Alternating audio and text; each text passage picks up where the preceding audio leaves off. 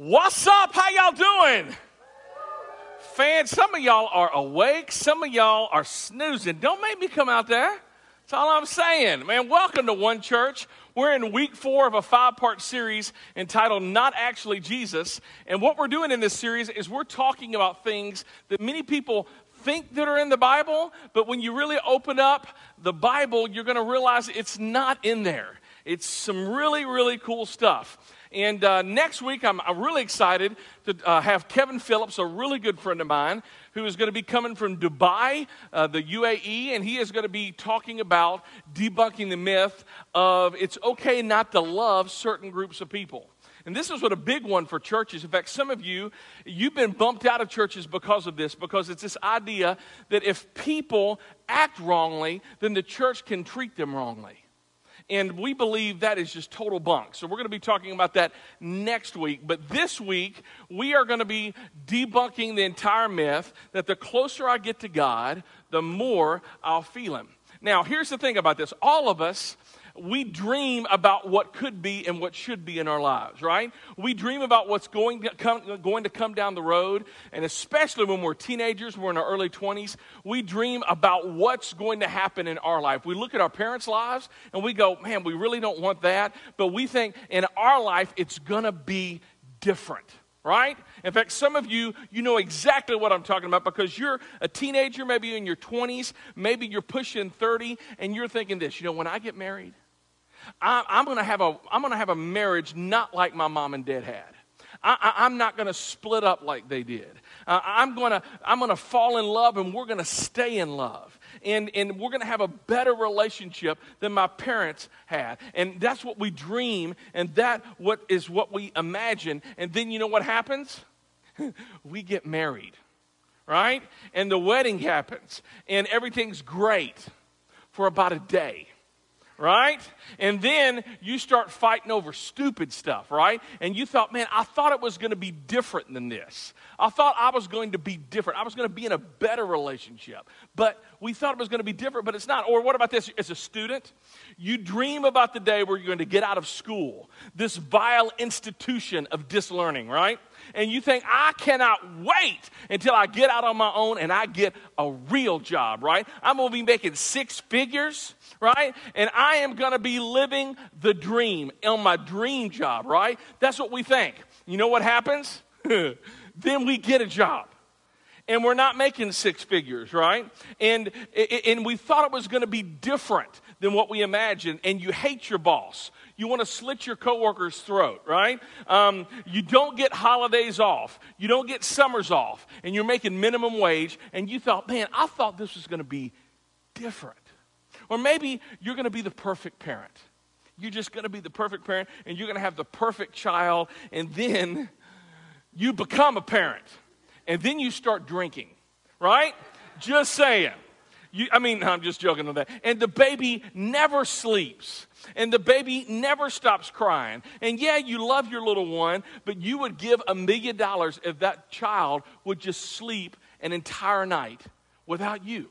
And that you thought it was going to be different than you imagined.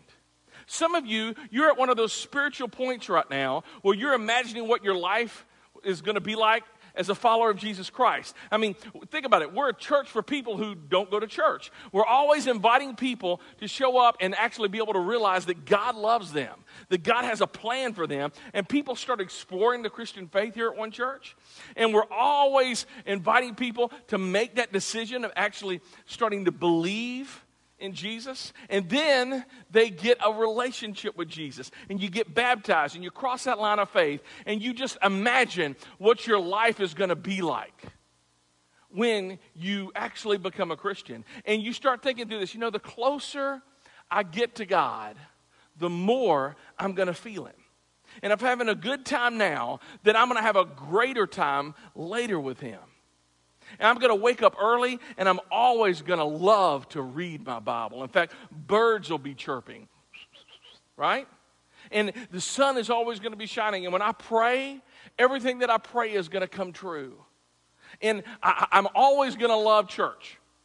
And the band comes and they play your song, and you're like, whoo, yeah, that was awesome. And then the, the, the, preacher gets up and he's like, dude, this dude is reading my emails or something because that hit exactly where I needed to be hit at.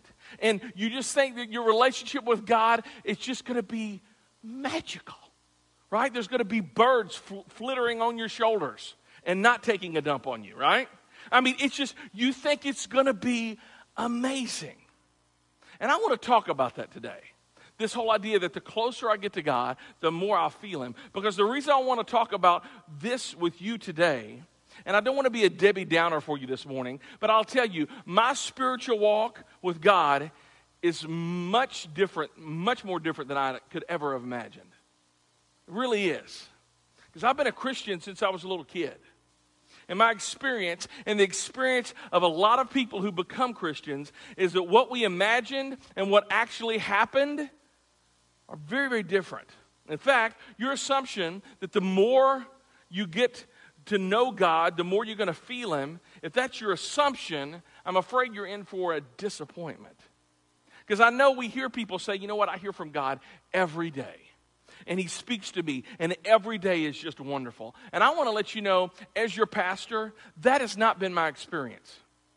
And, and, and I'm a pastor, I've been to seminary. I, I mean, I've went through all the schooling and all that so that I could do that. But it's not been my experience because here's what I've learned that the idea of the more you get to know God, the closer you're going to feel Him has been a major point of discouragement in many people's lives that I know. Many people have, have, have a very emotional experience when they come to know Jesus Christ, and that's okay. It's just like, think about this way when you first get married, it was a very emotional experience, right? I remember on my wedding day, I just cried like a little girl. I did, right? My wife is smiling the entire time, right? She ain't crying, right? Because she knew she was going to get this. I was weeping because I knew I could never, ever do any better. Oh, that was good. Y'all can use that, guys. Anyway, and you know what? It, it, when you become, when you when you first come to know, become a Christian, it, I don't know where that happened for you. It may have been around a campfire at like a youth camp, and you just you know y'all were holding hands, and there was this closeness that you felt, and it was a very emotional experience. Or maybe it was at a conference. Maybe it was in a community group, or maybe it was at a church service, and it was a very emotional thing. But then 18 months, two years later in your faith, the emotional journey has kind of dried up. And you read the Bible, but it's like, really? That's it? I mean, and they pray, but the prayer seems like it's just kind of bouncing up against the ceiling. They, they serve, they go to church, and they go, man, that worship, really? We're going to do that song again? Really? I mean, and then the preacher preaches, it's like, man, this dude stinks right? And we start equating all of this stuff with our emotion, and we think, you know what? Maybe the fix is I'll just go to another church until I, uh, I'm able to get that emotional experience there. And hear me, if you're chasing after emotion, you're going to be chasing after it your entire life, and your spiritual walk is going to be doing this highs and lows. And I believe that our Heavenly Father wants us to have a consistent relationship with Him. Yeah, there's some highs, there's some lows, but that we're not living our spiritual life on an emotional roller coaster. And I've seen some people serve and they were excited and then they kept on serving and it's like, man, I feel like I'm burning out. And eventually, many of them, they just quit. They just quit the faith. They stop going to church, they stop serving, they stop reading, they stop praying. And I've seen so many people go over the cliff of faith. And here's the thing if the assumption is that the closer you get to God, the more you're going to feel Him, a lot of us are in for a disappointment. I believe that we live in a very emotional driven culture. Think about it. One of the predominant messages of our culture is this if it feels good, then what?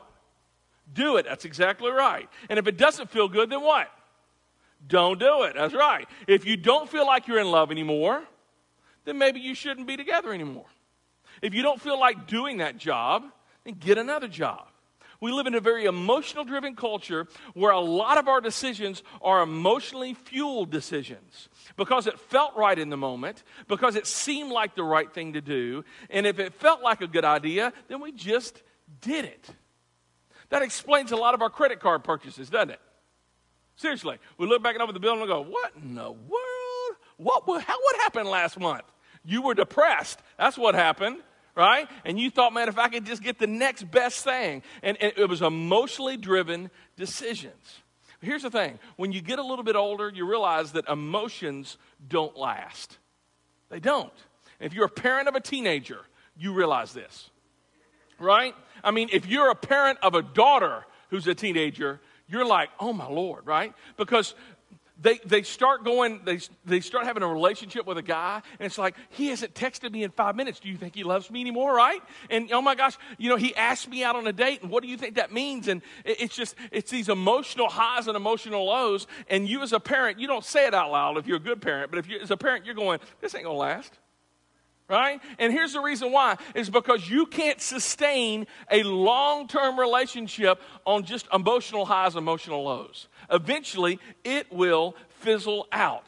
And as a parent, you're watching this and it's just it's these huge highs and lows. Have you ever talked to a couple who's been married 30, 40, 50, 60 years? You sit down with them and you talk to them, and here's the story you're not going to hear. We were always in love every second.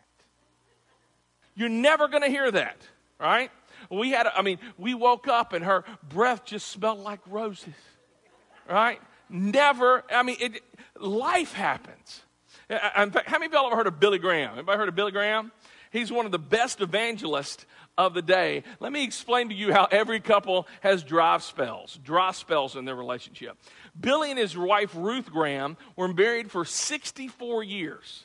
That's a long time until Ruth passed away a few years ago. Someone once asked Ruth, Did you ever think about divorcing Billy Graham? And she immediately said, Absolutely not. Divorce? No. Murder? Hundreds of times. Because a relationship cannot be sustained by emotions alone. It, it, it, can't all be a honeymoon. In fact, let me tell you what the word honeymoon means. Honeymoon, it literally means sweet month. You know how long a honeymoon lasts? About a month, right? About a month, 30 days. And then after that, the mess hits the fan, don't it? It does. I mean, people don't live their life on a honeymoon. Eventually, you have to return home from the honeymoon trip. You got to get your, you get back on the plane. You got to travel back home, and you got to live life. When a relationship grows, the honeymoon has to end. You still love them. You still have emotions for them, but it's not always just, ah, it's just not that. And if your idea of having a great marriage is dependent upon you living on a perpetual honeymoon, then we would probably say about you, you're probably immature. Because mature marriages live past the honeymoon and get into real life. You can't base all of your, your decisions on your emotions because emotions are unreliable. Right? How many of y'all want to go to work tomorrow? Let me see your hands. Look around. One person, and I believe you're a child. So uh, we're just gonna we're gonna chuck that off. Uh, we're hundred percent. Nobody wants to go to work tomorrow.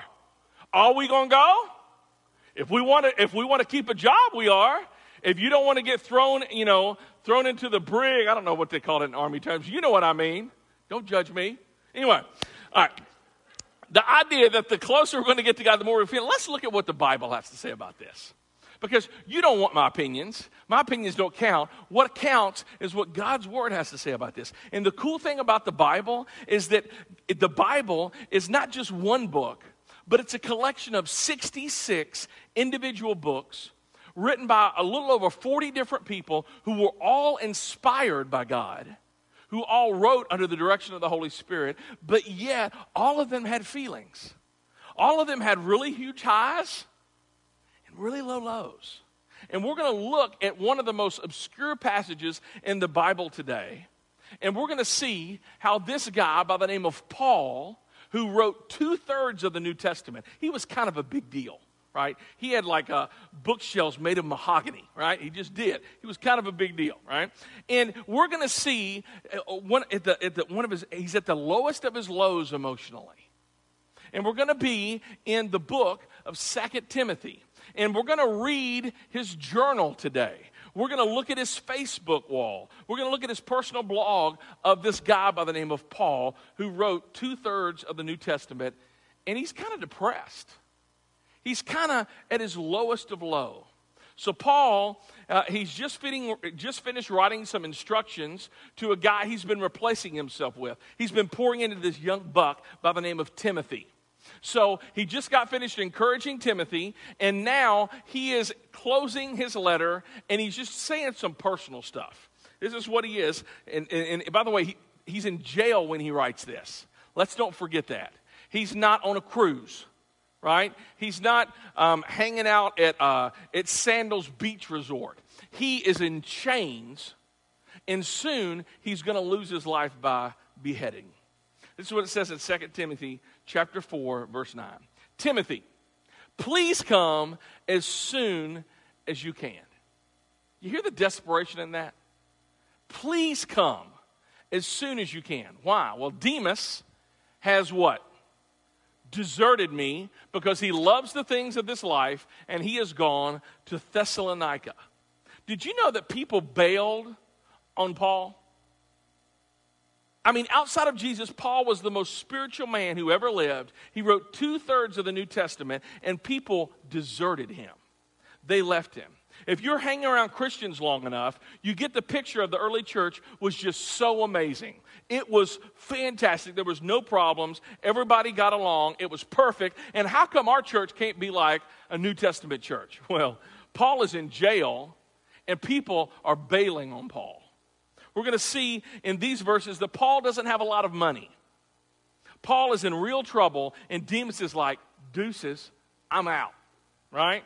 This is getting too tough for me, and he goes back to Thessalonica. See you later, Paul. Look at verse 10. Crescens has gone to Galatia, and Titus has what? Gone to Dalmatia. By the way, that's where they film Disney movies about dogs. Only Luke is with me. Titus didn't leave Paul on bad terms. In fact, there's a book of the Bible named Titus, right? And uh, that, that Paul wrote to Titus, and we call it Titus. And God moved Titus on, and God has moved Crescens on, and now Paul is feeling really, really lonely. But Paul really isn't alone. He has a Greek doctor who's friends with by the name of Luke. And by the way, Luke wrote the book of Luke and Acts, exactly right. And a very intelligent believer. And Paul is encouraged that Luke is there, but yet Paul has had a string of bad circumstances in his life. He's been arrested by Rome because the religious Jews tried to kill him. So somebody tried killing him, and Paul was arrested. That's jacked up, right? And then uh, the Rome thinks that Paul has started a riot, and he didn't. So Paul appeals the ruling and he gets sent to Rome where he's been under arrest for two years. Two years, only to find out that if Paul hadn't appealed his ruling, he could have been let go years ago. Man. So Paul is in Rome, and here he's in Rome, and, and soon Nero is going to cut off his head. Paul writes this Bring Mark with you when you come, for he will be what? Helpful to me in my ministry. Now, this is so cool. I love this. Paul writes, I need help. Let me just stop right there. If you are a mature Christian, let me tell you what a sign of maturity is is you can admit when you need help. See, so many of us we think that to be a church person, we got to have all of our stuff together and our stuff can't stink, and there is nothing further from the truth from that. Some of the best things that you can do is to swallow your pride and say, Man, I need some help. Put up that verse if you would again. So he says this I need help, for he will be helpful to me in my ministry. He says, I need help, so bring Mark. Now, what's so cool about this Mark? By the way, his full name is John Mark. He wrote the book of the a book of the Bible too. It's called Mark. All right. So we got all these people who wrote all these books of the Bible. All right. It's all about Jesus, by the way, Mark. Mark used to travel with Paul and it got really bad and really tough. And Mark said, Deuces, and he abandoned Paul. He left Paul. But, but now Paul is saying, you know what? I really need John Mark. He's really helpful.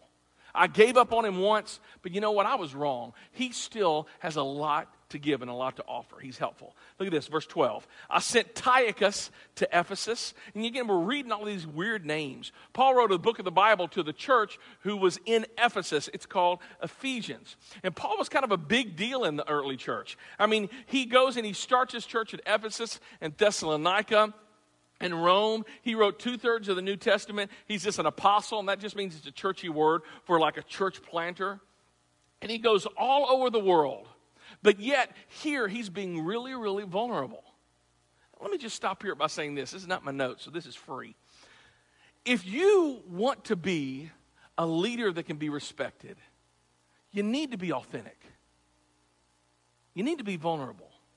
Now, I know many times that's not what the army teaches, and that's not what like life teaches us. But think about it, the people that you respect the most, you know they're not perfect, right? You know they're not. But when they screw up, they take ownership of it. They're authentic. And I love that about Paul. So, this says this in verse 13. When you come, be sure to bring the what? The coat that I left with Carpus at Troas. Aren't you glad that you're not having to read these verses today? Because I'm slaughtering them, all of these names. Also, bring my books and especially my papers. Now, when we read that, bring my coat, we just think, Paul, just go to the mall, and you don't need to bring a coat all the way from, from Troas. I mean, just go and just buy another one, right? Well, here's the thing. Remember, Paul is in jail, and he probably didn't have any money to buy another one. Winter is approaching. He's in prison. He's in chains. He's cold, and he's feeling abandoned. And, and he writes, I would love some of the letters that other people have written. So we're getting an intimate doorway, window into Paul's life. Look at this says in verse 14. Alexander the coppersmith did me much harm. Paul was always in different cities, and sometimes people follow Paul. Here's a guy who didn't follow Paul and really kind of attacked him. That you, you know, you can be obedient in your faith and be a godly Christian and still be attacked? Absolutely. Look at what it says in verse 15. Be careful for, of him, for he fought against everything we said. Now, again, can you imagine being the Apostle Paul? He's in jail, not because he's done th- something illegal. Paul is in jail because he's actually been obedient to God. He's been sharing the message that Jesus loves everyone, and that message is so controversial in the first century, they threw him in jail. People trumped up false charges against Paul, and he ended up in prison. So he is in prison because of what? Because of being faithful because of being obedient, not because he's been disobedient, not because he's been unfaithful. He is in jail because he's been faithful. The people he was counting on has deserted him. People he trusted oppressed him. He has very little money, not even enough money to buy a coat. And let me tell you about prison in that day. It's not like the country club that we have today right? Where everybody gets cable TV and you can go out and shoot basketball, right? No, prison in that day, if people didn't come and bring, like, the community would bring food to the jail. And if they didn't bring food, you didn't eat. There wasn't three meals. I mean, there was, it was dark, it was damp. He was probably in a cave somewhere, and there were rats everywhere. Now, again, if you were Paul, how would your emotional condition be at this point? Be honest. I know what mine would be not good. I'll tell you what bothers me more than anything in ministry. Let me just be real with you, okay? One of the things that bothers me as a pastor is when you see people come in to a church and then they walk out, and maybe people who've kind of lived with your life and kind of been a part of, you know, friends, and they, they end up leaving the church. That breaks my heart more than any other thing. And sometimes I'm on these emotional highs and lows. I'm like, man, was it something I said? Was it something I did? Whatever. If I was Paul, I tell you what I'd be like. I'd like, okay, God, let me get this straight. I'm here because I'm being faithful to you. I'm here because I'm doing what you want. None of these circumstances are moving in my direction. I'm out. This is a joke. But listen, what does Paul say? Look at what he says in verse 14. Alexander the coppersmith did me much harm but the Lord will judge him for what he has done. Paul says, I'm not going to take it into my own hands. I'm not going to get revenge. I'm just going to leave it up to God. And then verse 16. The first time I was brought before the judge, no one came with me. And look at this next part. And everyone, everybody say everyone. Everyone abandoned me. Emotionally, what does that do to you? I can tell you what it does to me. It unravels me. I would pray a lot. I would pray a lot for God to change my circumstances. And if they didn't change, you know what I would be? frustrated, angry with God. I would be bitter. What would I be tempted to believe? I'd be tempted to believe that God had abandoned me. I would be tempted to believe that Christianity was a hoax. I would, be, I would probably believe that people can't be trusted and that Christians can't be trusted. And if this is really what Christianity is like, then why in the world would I sign up for that? You see, if you begin to marry your emotional condition with your spiritual connection, you would begin to conclude that God had abandoned you. You would have. But you know what? Sometimes that's not the case. I don't think God abandons anyone. The, the, in fact, the Bible is very clear that God never leaves us nor forsakes us. Do you know sometimes God just withholds you feeling Him for a season just so that you could go deeper? Just so that you wouldn't be able to rely on your emotions? Here's our big idea today, our one point today. Here it is. You can't equate your emotional condition with your spiritual connection. Say that again. You can't equate your what? Emotional condition with your spiritual connection. Another way of saying it, just because you don't have goosebumps does not mean that God is not working. You can't. You can't equate your emotional condition with your spiritual connection. You can't. And sometimes you're just not going to feel God. And if you're, and hear me, if you're married, your emotional, condi- your emotional condition, I'm not feeling it. I read the Bible, you know, and I just, you, you just, you still stay in the marriage. You see, we cannot marry the emotional condition with the spiritual connection because sometimes you're going to read the Bible and you're not going to get anything out of it. Sometimes you're going to pray and you don't get what you want. Sometimes you're going to go to the church and you go, man, that dude was awful. Sometimes you're going to hear the band and you're going, what key were they in? F flat, right? I mean, it's just sometimes it's not the way. But if you are in that place and you begin to say, you know what, I don't feel it, so nothing is happening spiritually, therefore God isn't faithful. If you confuse your emotional condition with your spiritual connection, you can end up quitting the Christian faith. And I've seen this over and over and over and over. If I don't feel it, then therefore it's not true.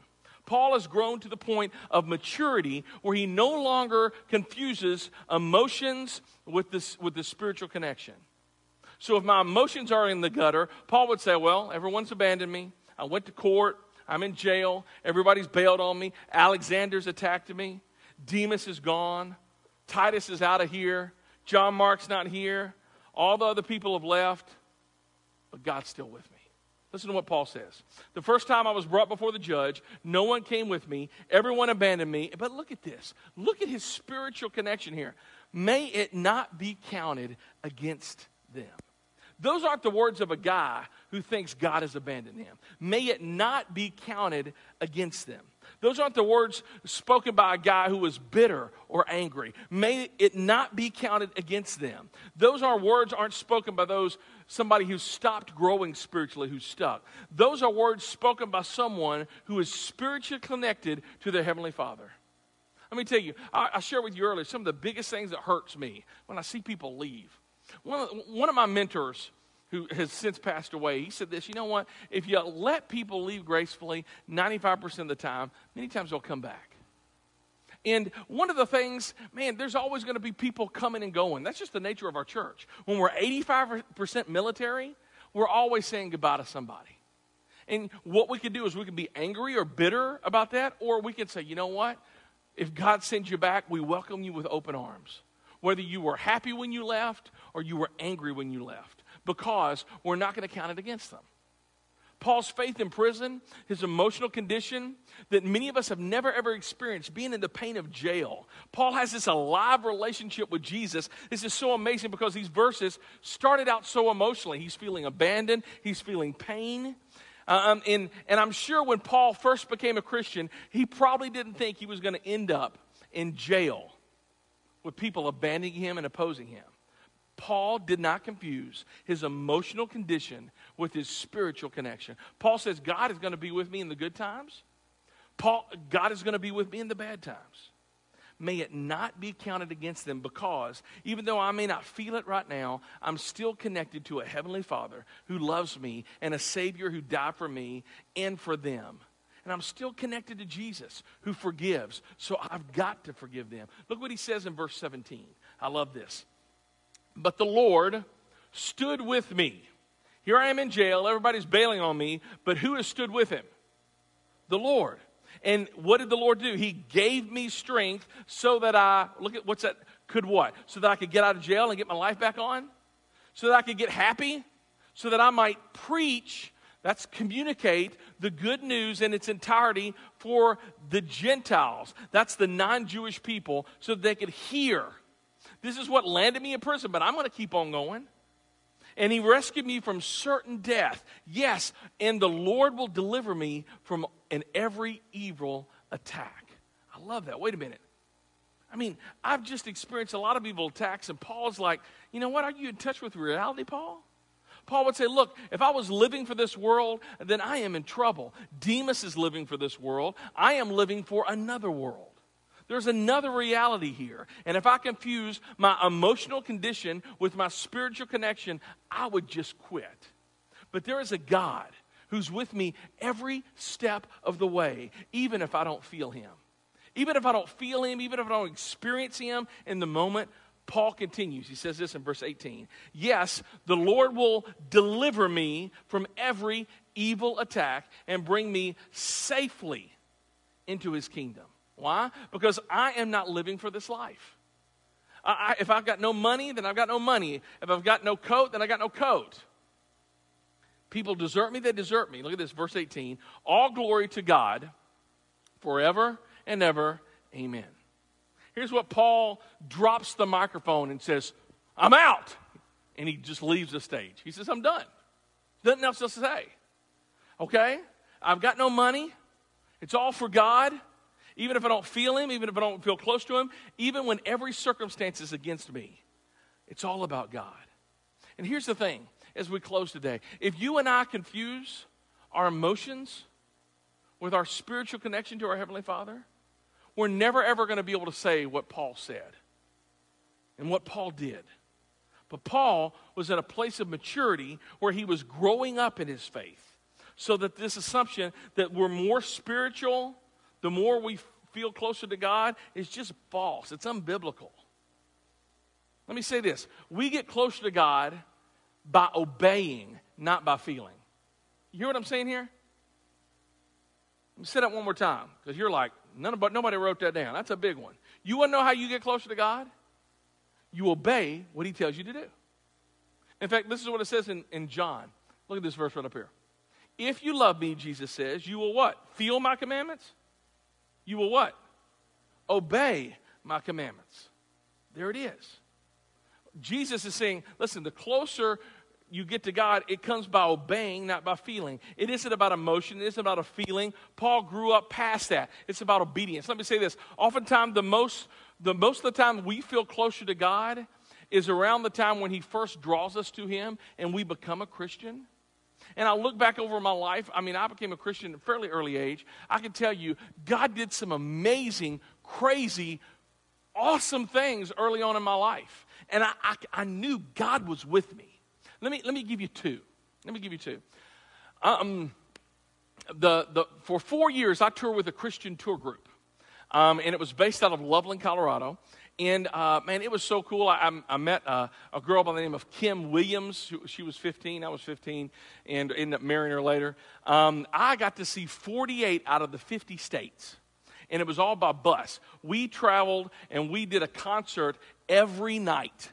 So Monday night we did a concert. We were a one city, and we we moved, went to the next city on Tuesday night. We did a concert, and we stayed in host families' homes. It was cool, and I literally I got to see all of the West, all of the East. I saw everything, everything. Some really really cool experiences. I'll never forget. I was in California. I was in L.A and we had just got finished doing a concert. And at the end of our concert, we would invite people to begin a relationship with God. And then afterwards, we would go out and we would talk to people. I'm about, I'm 15 at this time, okay? So I'm wet around the ears. I don't know nothing, right? Don't know. I can barely know my name. And I remember uh, talking to this lady, and she comes up, she's crying. She's an adult. And, uh, and, and she's just heaving, and I'm having a hard time understanding her. Should I get her calmed down? Tell me what's going on. Well, I, I began a relationship with Jesus today. I'm like, That's awesome. And we had this conversation. She says, No, you don't know. You don't understand. She says, I, am a Satanist. And uh, I was supposed to go to my coven tonight and I was going to be sacrificed. And I'm like, That's weird. Right? I mean, I'm from Tennessee, Clarksville, and that's just a little freaky. So, but and I didn't really know what to say. You know, I put my arm around her. We prayed. I gave her my Bible. Um, and, and, I, and I walked away from that experience thinking, man, God, God just, he just totally used me at that aspect. And I felt him. I felt so close to him. That, that, and that happened a lot earlier when I was, when, when I was, you know, when I was just starting out in my faith with God. Let me tell you another one. Freshman year in college. Went to Austin Peay State University, and I was delivering pizzas. All right. Well, I, I delivered pizzas for this place called Pizza Munchers on Madison Street next to Eastgate Lanes, Bowling. All right. So um, this was so cool. It was in November, and uh, I got an order, and um, and I got in my little Geo Metro. Yes, I was bigger than the car and, uh, and was going uh, towards uh, campus because it was a college student who had ordered it. And I was going down on Madison Street. I took a right on 7th Street. That's important. Remember that 7th Street. And I got up to the stop sign of 7th Street, and there was this black big pickup truck in front of me, and the passenger door opened, and somebody literally took their foot and kicked out a woman out on the curb. And I'm like, what in the world is going on? He peels off. So I go up to the stop sign and I roll down my window. I'm like, ma'am, are you okay? And, you know, she's kind of wiping, you know, wiping her, the blood from off of her forehead. And she's like, I'm okay. I'm like, can I take you somewhere? I mean, she says, sure. So she got in the car and I asked her to hold the pizzas. And, uh, and, and I says, hey, uh, my name's Chris. Who are you? And she says, I'm Kitty. I'm like, nice to meet you, Kitty. Um, and she says, well, I'm a prostitute, and for $20 I will. And that's where I'm going to leave the blank in here because we got kids, right? Okay. I said, well, thanks, Kitty. I says, well, to be honest with you, I'm saving myself for marriage. Um, and uh, so I'm going to pass on that offer. I said, but I said, afterwards, if you want me to take you somewhere, I will. And she was like, saving yourself for marriage? She says, that's kind of cool. I'm like, thank you very much. So I'm sure my future wife will think so as well. So anyway, so um, we go down to Meacham Apartments. And I said, um, are you hungry or anything? She says, yeah, I'm really hungry. I says, well, here's what I'll do is I'm going to go deliver these pizzas. And then uh, I'll take you by McDonald's. I'll grab you something to eat. And then I'll take you wherever you need to go. Okay, cool. So left my car running because it was November with the heat on, and I got up to deliver the pizzas, and, the, and now I'm starting to think. I left my car running with somebody I don't know. I hope it's still there. But here's what I've learned nobody wants Geo Metros. That's what I've learned, all right? So I got back to the car. She's still in there. She's still in there. And, uh, and I says, okay, Kitty, McDonald's? She says, yeah, that sounds great. Cool. So we go to McDonald's and uh, we pull up to the drive thru. I says, what do you want to eat? And she says, well, uh, I don't have any money. I'm like, that's cool. I says, I'll get this. And she stops. She says, why are you doing this? Why are you being so nice to me? And I said, it's because I believe God loves you. And I believe Jesus loves you. And she says, I've never heard about Jesus. That just kind of floors me. It was around November. It was a black, pitch black starry night. So I said, roll down your window. So she rolled down her window. I said, stick your head out the window. So she looked up at all of these stars. I said, Do you know that the God of the universe, who created all of these stars, created you?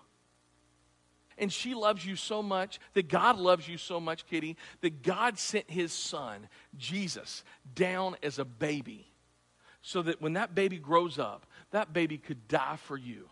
So that all the junk and all the stuff that you've ever done would all vanish. She says, That's really cool. And we talk more, and I says, Would you like to pray? You want to begin a relationship? She says, No, I don't think so. I'm like, Okay, that's fine. So I got her something to eat. I gave her my phone number. This was before cell phones, so I had to give her my home phone number, and I was living with my parents. I says, If you ever need anything, don't hesitate to give me a call. Hmm. What's so interesting is after I dropped her off, when I picked her up, I had to stop my tape deck because I had some Christian music playing when I dropped her off where she wanted to be dropped off, I turned my tape player back on and let me show you the lyrics of the song that popped up, that literally, that right when I turned it on, this is what this guy by the name of Steve Camp sang. Listen to this. The young girl sells herself on 7th Avenue. I was on 7th Street where I picked her up. You hear her crying out for help. My God, what will you do? Don't tell them Jesus loves them till you're ready to love them too. Till your heart breaks from their sorrow and the pain that they're going through.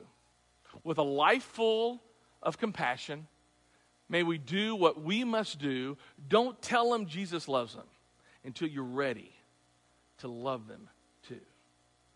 And right then, I knew I was in a God moment.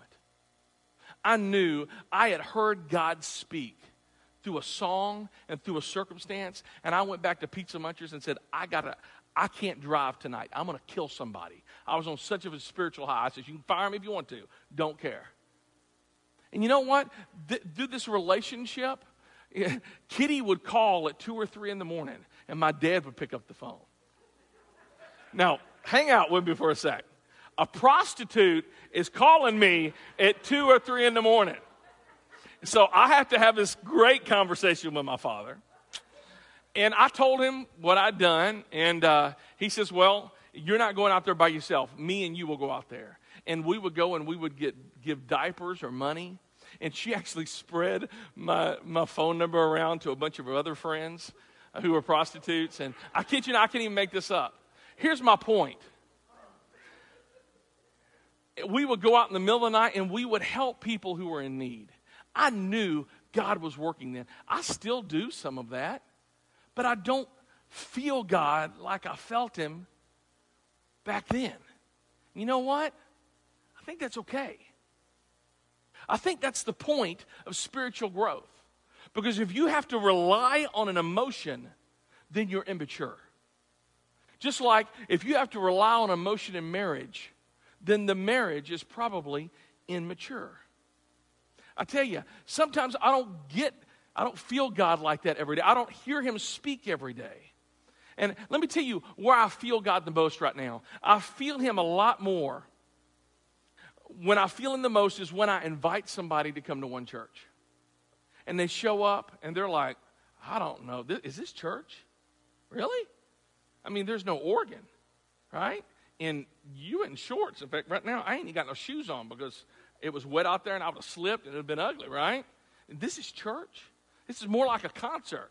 And people start coming and start understanding about God and faith and Jesus. And they're like, You mean I don't have to be weird in order to be, be, become a Christian? No.